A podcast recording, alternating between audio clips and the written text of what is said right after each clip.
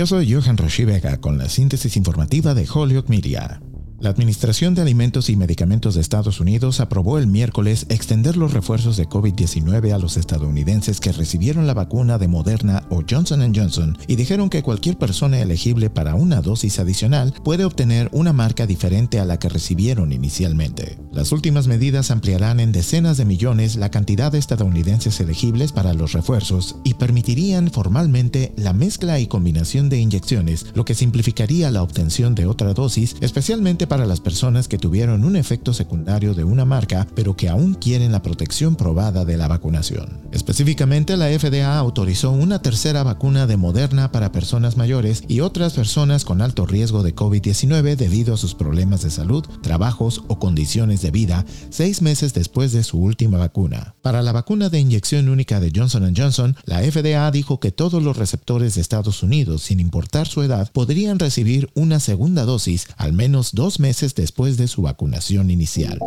En otras informaciones, este jueves 21 de octubre se llevará a cabo un foro con los candidatos a alcalde en la elección municipal del 2 de noviembre, la cual será completamente en español. El foro tendrá la participación de Joshua García y Michael Sullivan, quienes responderán a preguntas formuladas por la comunidad de los Flats y de las organizaciones involucradas en coordinar este evento. One Holyoke CDC junto con The Greater Holyoke Chamber y The Club en el edificio comunitario de los Flats han coordinado este foro, el cual contará con interpretación al español de las respuestas de los candidatos en inglés. El foro en español de candidatos a alcalde de Holyoke tendrá lugar en el 43 North Canal Street en los Flats en Holyoke y comenzará a las 6 de la tarde. Yo soy Johan Rashi Vega y esta fue la síntesis informativa de Holyoke Media a través de WHMP.